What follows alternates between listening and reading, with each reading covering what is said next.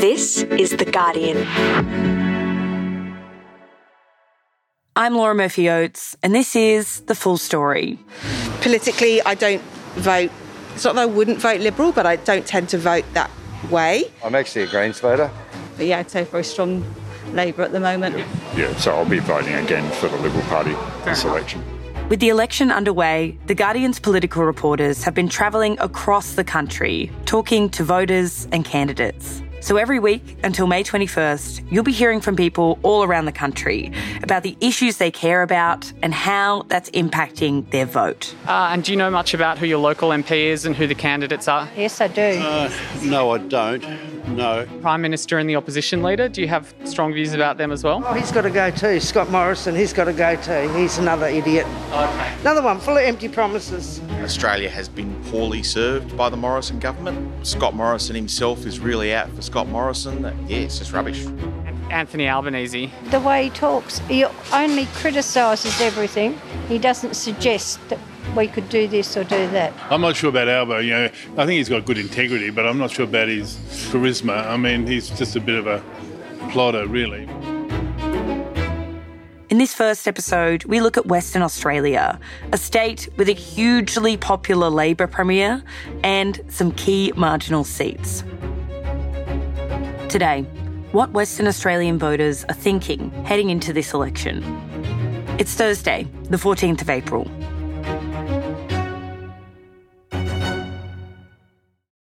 So, Paul, you went to West Australia in March. Can you just tell me first about the lay of the land politically in WA heading into this election? Well, Western Australia is a fascinating contest because there was a big shock to the system uh, in the March 2021 state election. Paul Karp is a political reporter at Guardian Australia. Mark McGowan was returned with this absolute landslide, and only two Liberals were elected to the WA lower house. Mm. Now, he'd been Premier since uh, 2017 and was very popular for his handling of the pandemic. You know, he was the most popular of any of the Premiers, hitting heights of, you know, 91% at one point. So people in WA they felt safe from COVID because they were in this bubble uh, where you know they had the hard border against the rest of the country for for most of that two years, while you know we had lockdowns that were much longer in in the rest of the country. And his popularity did come off a bit uh, towards the end. Uh, you know, some people thought he kept that border up too long. Eventually, COVID was introduced to the state, but he is still an extremely popular figure. Mm. And what has that state result meant for this contest? WA is always a big target state for Labor because they underperform there and there are lots of seats they think they can win back.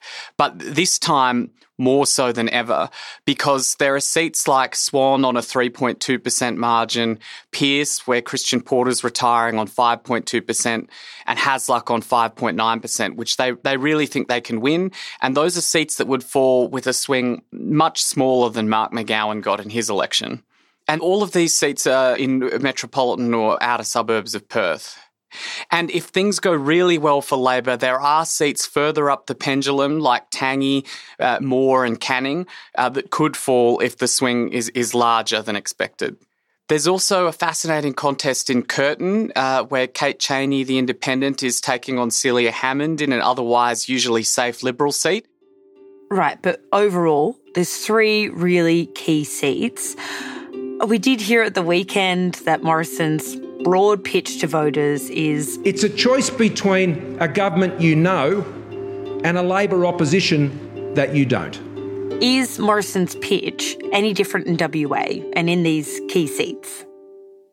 Well, good morning, everyone. It's uh, tremendous to be here in Perth on such a, an absolutely gorgeous day. It's great to be here with Premier McGowan as well. Well, last year Morrison was trying a pitch of you can have Mark McGowan and me, the popular Premier and the experienced Prime Minister. So this is about who's going to lead the country.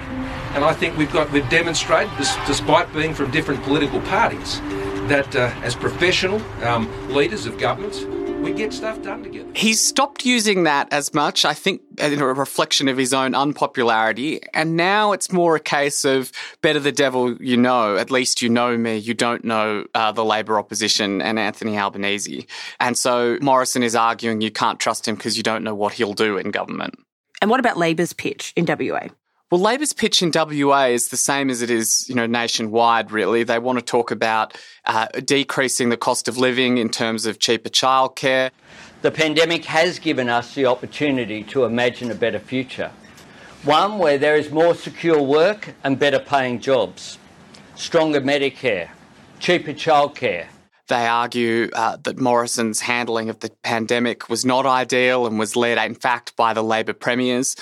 And they want to argue that he's not offering a vision for the future. So, how are these two broad pitches being received in these key seats in WA? Yeah, so to figure out how people were deciding their vote, I went out to Swan, Hasluck, and Curtin. That's two seats that could be picked up by Labor and one that could fall to an independent. I spoke to at least 100 people from across different backgrounds and political persuasions. Excuse me, sorry to interrupt. Uh, my name's Paul Karp. I'm a political reporter from Guardian Australia, uh, hoping to speak to. Just bailing people up in malls, train stations, wherever we can find them, even the beach. Thank you so much. Um, could we start with your name and if you live locally around this area? Oh, we want to talk to people regardless of knowing a lot or a little. It's, it's quite all right. So could I please start with. The... I really enjoy it because these are people that decide elections and and, you know, often people are like, oh, I don't know that much, or oh, I don't really like talking about politics. But once they get going, they know they know heaps, and you know, every vote is important. Thank you so much for the chat. Um, one, oh no, that was very useful. Um, so, what did they tell you? So, when it comes to Morrison and the coalition's pitch, many people said that he, he lacks the consistency to really make the case for Better the Devil You Know.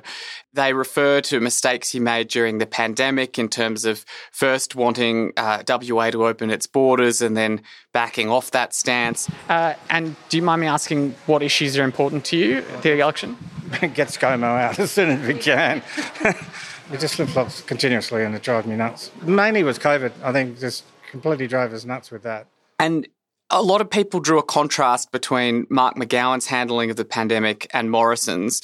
Uh, many people didn't see them, you know, working hand in glove. It was more Morrison getting in the way of what Mark McGowan was doing, mm. or at best taking credit for something that McGowan had done. I don't think Morrison's done a very good job. I think we've been very lucky in WA to have Mark McGowan and the stance he's taken and been hard decisions, but certainly we, I think we've come back stronger and better for it. All the Liberal states were all worried about the businesses and not about the people, which, which to me was completely wrong.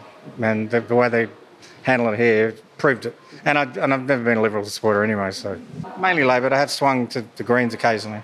I think Scott Morrison's really um, missed the ball on so many major crises over the last three years, and I'm really disappointed because I had a lot of hope that he'd be a really good leader, um, but I don't see much leadership. But even harkening back to things before the pandemic, to, to handling of bushfires uh, in the east of the country and going to Hawaii were things that came up. Mm. My name's Rose and I live in Palmyra near Fremantle. Um, I've got friends, that, for example, that live in Lismore. There's been some really a lack of action taken, a decisive action taken. He seems to have not shown up again, which is coincidentally what he did with the fires. He... There were some strong views on climate. So I think a lot of the people in the suburbs are particularly concerned about climate change, and, and obviously the Liberal government seemed to be dragging their feet a bit on that, particularly you know before they went to Glasgow. I mean, they all had to be dragged kicking and screaming to to go net zero by 2050. I mean, begrudgingly. Andrew, who has a farming background but now uh, lives in Curtin. Yeah, I'm pretty passionate about it because I'm from a farming community. I know the effect it's had on a lot of the farmers. And we did hear again and again uh, about Morrison's handling of Parliament's culture and the treatment of women. Um, the sexism, um, general, too much of a boys' club, I think, still. Yeah, yeah. So I'll be voting again for the Liberal Party Fair this enough. election. Uh, and how do you rate Scott Morrison's performance? Um, I think he's been slow to respond on some issues, particularly those in Parliament House with the Brittany Higgins issue. Uh, it's Andrew, yeah, and I live around here. Oh, I just thought, you know, all the sexual harassment and that sort of stuff, it seems like a really Neanderthal environment. Yeah. It, you know, the culture of, of politics seems really bad, and I think the Prime Minister can take some responsibility for that. One voter, Laura, a Liberal voter, defended Morrison but was still frustrated at the events of the past few years. And I think he's he's just had a few faux pas that uh, I'm sure he, you know, social media and, and, and fast media is caught on top of. Like, for example, the incident last year with Brittany Higgins and the comments about, you know, being a father. I don't think he intended to come out like that, but at the same time, um, it just goes to show that there's a um, an old school approach in how he leads, and I don't know if it's um, as relevant anymore as it used to be. Okay, great. Thank you so much for your time.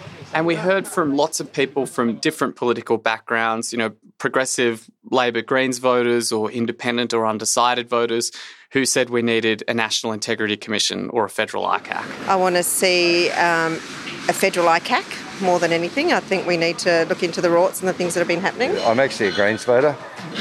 On this particular occasion, I think the most important thing is that we get rid of Morrison and, and his cronies. Start with the need for a federal ICAC. I find that interesting that this push, which has been a big push from Labor, they committed to doing this if they were to win office for a federal ICAC, has cut through. I mean, why do people care about this, Paul? I think people identify it as the solution to a general problem of, uh, you know, what they call corruption in politics. So, bribing through uh, pork barreling all the grants towards marginal seats, uh, jobs for mates in terms of who gets appointed to important government jobs. And so I don't think people are super clear on how a National Integrity Commission is going to fix those, but it comes a byword for um, the culture that they don't like in politics of politicians being in it for themselves. Uh, I probably made up my mind to vote um, Labor only because I think the current government's so bad. It's, there's such a litany of problems, you know, robo debt and car parks and sports things. Nobody ever hangs for any of these things. Accountability is non existent in this government. Edward Brannan, an independent voter and a resident of City Beach, which is a little further up from Cottesloe, he says that. My, my overall feeling is uh, despair on the two party system.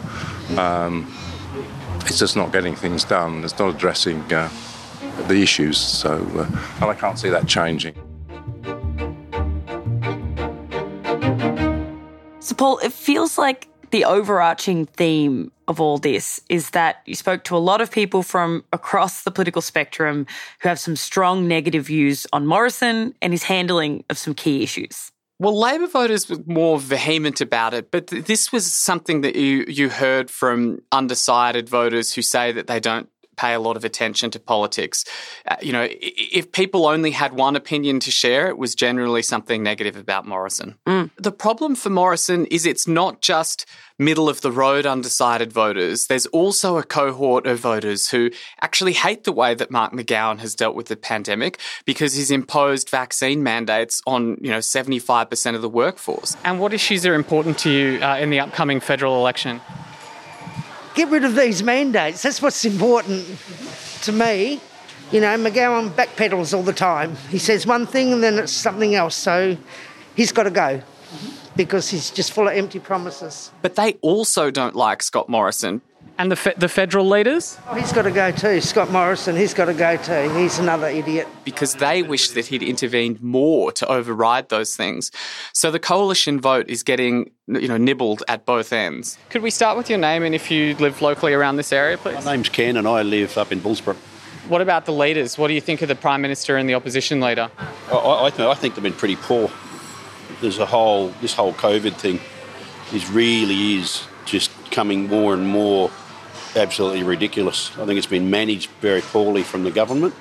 I think it's been incorrectly managed. So I, I'm unemployed now because of these bloody mandates. Oh, okay. And, and, and, and, and, and we're, we're in deep trouble. Uh, I certainly won't be voting for the, for the major parties. There's no, no way I'd vote for them after this. Um, and certainly when the next state election comes around, Mr McGowan won't be, won't be getting anything of mine either. either. So you don't want to decide between Albanese and Morrison in terms of who becomes PM? No. No, I, I, I don't think Morrison will, and I think it'd be a disappointment if, if Albanese get, gets in the seat. He probably will. one One Nation voter at the train station who was also very hesitant to talk to us. Could I start with your name, please, and if you live locally in this area? No, I don't want to give that to the Guardian. No, that's fine. So you're, you're concerned with how the pandemic w- w- was was handled by the sounds of it. Um, what did you think of how the federal government managed that, that issue over the last two years? Very reactionary. Had uh, no plan really, but um, everything they did was just terrible. Just locked it down, destroyed the entire economy, and proven that it didn't actually save anyone. And uh, do you have uh, strong views about Scott Morrison or Anthony Albanese? Do you, do you like either of them as leaders? No, not really. Scott Morrison, bit of a like, weak-willed coward, and most of Labor I'd just consider an extension of China. Probably the same for the Liberal Party. For every person who's willing to be recorded and say for the tape what they think, there are more people who are angry and are distrusting of the mainstream media who will have a chat, they just won't give their name or be recorded. So there is a cohort of people who are going to vote for independents and minor parties who do not plan to preference either Labor or Liberal. Mm. And they know that you're supposed to. They know that you have to number every box, but they're not going to do it. They're angry at both parties and they're going to express that by voting for candidates they do want and then stopping. What does this negative sentiment from across the political spectrum say to you, Paul?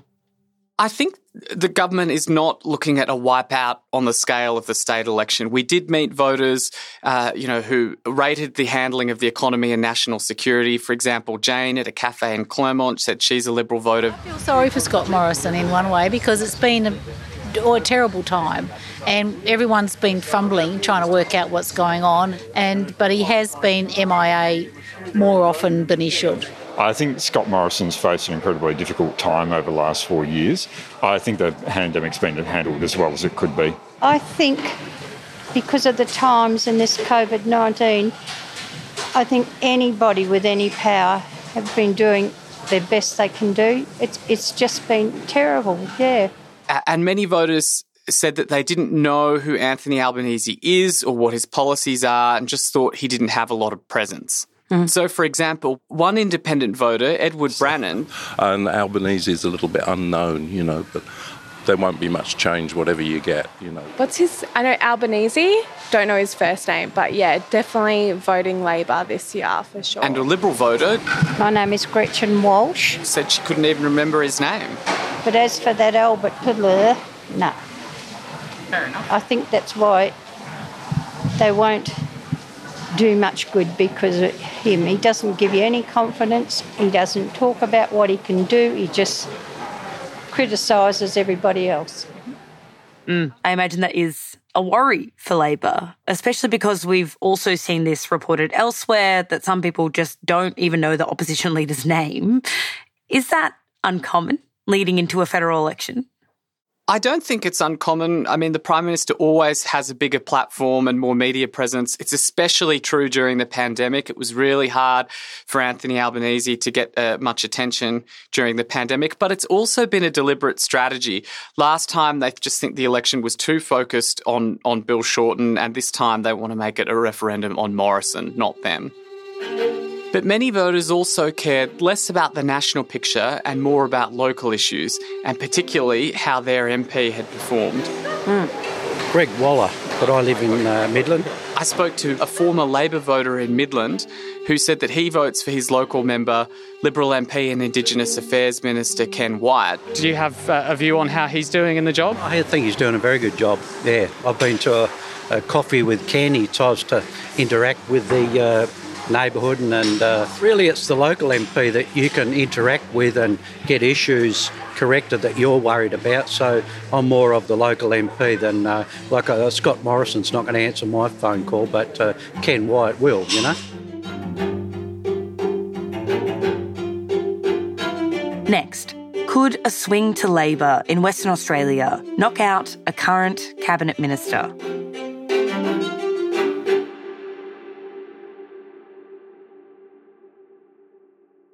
Right. So I know a bit about Ken Wyatt in regards to decisions that he's made in his portfolio as Minister for Indigenous Affairs. But what do we need to know about him and his seat of Hasluck, Paul? Well, he's been in Parliament for a while. He was elected in 2010 when he became the first Indigenous Australian to be elected to the House of Representatives. Uh, and since then, uh, he served in the Turnbull government as aged care minister. He took on portfolios of Indigenous health and then Indigenous affairs. And his seat of Hasluck is, you know, quite important because if Labor only delivers Swan and Pearce in WA, then maybe we're looking at minority government. Whereas Hasluck is the sort of tipping point seat where if they can if they can deliver three seats in WA, it's more likely they're looking at a workable majority government. Mm. So what's the situation for Ken Wyatt in Hasluck right now? So Ken Wyatt is, you know, trying to stare down a national swing and a swing to Labor at the state level and hoping that, you know, his personal appeal will hold the seat. Mm. Thanks very much for making time. Um, we've been out and about uh, in your electorate. I went to speak to him outside the Ray Owen Sports Centre in Lesmurdie, and that's where a special needs basketball competition called West Rise uh, is run, and Wyatt has been a patron of that since 2011. A lot of people know you, a lot of people like you, but a lot of people are also uh, voting on big federal issues in terms of uh, the pandemic response or, or, what they think of the prime minister. Uh, what is your what is your pitch to those uh, voters as you as you seek re-election in Hasluck? Well, what I've been saying to people is. What makes a difference are the local issues. When I spoke to him, he was, was keen to emphasise his connection to the local community. What's been always important in my term in this office is working with local community groups, whether it's sporting or whether it's the uh, fire and rescue teams, or it's other uh, groups of people that make a contribution to the quality of life. And Wyatt says he can deliver more in this electorate, and it's not just because he's in cabinet. Every member will fight for issues that are important within their electorate. It's got nothing to do with me being a minister because when I was a backbencher back in 2010, I was fighting for resources for uh, the various groups within uh, my electorate. And you lobby. Uh, you go and put the case for an organisation to be funded, you give them the reasons why. If I was minister and I had the uh, influences you indicated, then I would have all the funding that I needed for this electorate. Uh, but I don't. I've slowly fought for things. And what kind of issues was he keen to raise with you? Wyatt isn't just running on local issues, he's running the coalition's national lines as well that Labor can't be trusted to handle the economy or national security. Mm. The Prime Minister is very pragmatic. He's committed to growing the economy, making sure that we're safe. National security is extremely important to the coalition, and we will always work on ensuring Australia is a safe place and measures we've taken over a period of time, including deporting people who are significant offenders and dangerous to the community, we're not afraid to do that. Thanks, thanks very much for your time. Really appreciate it. No, thank you. It was nice meeting you as well. So, who is running against Wyatt, and what is their pitch that they're hoping will convince people to vote for them instead of someone who's so well known, both in the electorate and on a national level? The Labor candidate in Hasluck is Tanya Lawrence. I met her in a cafe in Ellenbrook, a part of the electorate that moved from Pearce to Hasluck, where Ken Wyatt is less well known. So, Tanya Lawrence is experienced. She's worked in government as a public servant in the corporate sector at, at, Woodside. So, she's a capable person. Having worked in different fields from government, having a decade working at Premier in Cabinet, um, working on a range of um, issues within that department um, of a national nature as well as state and local. Um, and then moving into corporate world, working with a top five Australian company and now having my own small business. She's passionate about climate change. Given that we, you know, we live and breathe the risk of climate change there with bushfires. And mobile phone reception, which is important in a huge electorate like Hasluck. Mobile phone coverage is really, well, actually, it's patchy across the entire electorate. That would be one issue in common throughout. That's on the outer fringe of the Perth CBD and into the surrounding region. But ultimately, it seems she's hoping voters will have Morrison in mind when they head to the polls. It's about looking at what he was responsible for and his failure to act on vaccines, on, on quarantine, and I think that will be reflected in the in the election. I don't have any beef with Ken Wyatt. My beef is with Scott Morrison, and the conversations very much, you know, with the electorate are around what their expectations are that the Liberal government should have delivered by now and have failed to do so. And is that a reflection on Ken? That's ultimately for the voters to decide.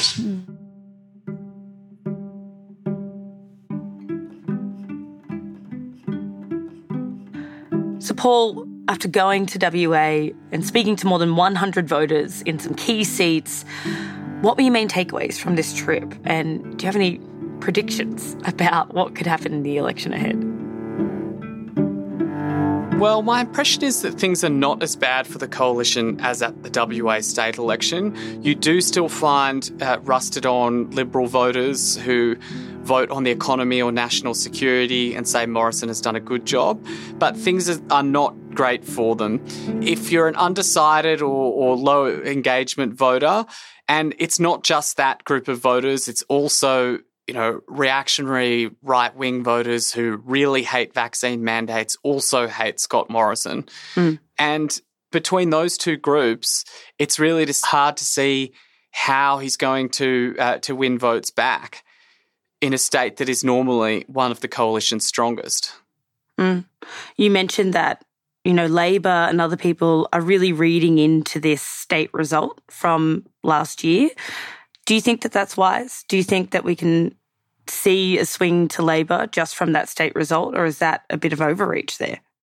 I think Labor are being careful because they don't want to be accused of hubris. Uh, they've overpromised and underdelivered in WA at previous elections, um, but it's got a bit of the. Uh, Liza Minnelli and Cabaret feel about it. Like, not a loser uh, anymore like the last time and the time before. You know, maybe this time I'll win. They, re- they really think this time it could be on for them in WA. They just want to try and be quiet about it.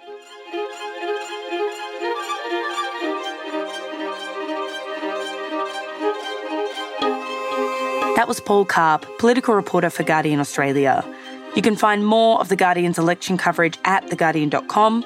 You can also listen to Full Story's campaign catch up, our daily election update released in the afternoon that will tell you everything you need to know as the campaign progresses. We've put a link to Paul's coverage of Western Australia on the Full Story page. That's it for today. This episode was produced by Karishma Luthria, sound designed by Joe Koning, mixing by Miles Martignoni. The executive producers of Full Story are Miles Martignoni, Gabrielle Jackson, and me, Laura Murphy Oates. Okay, catch you tomorrow.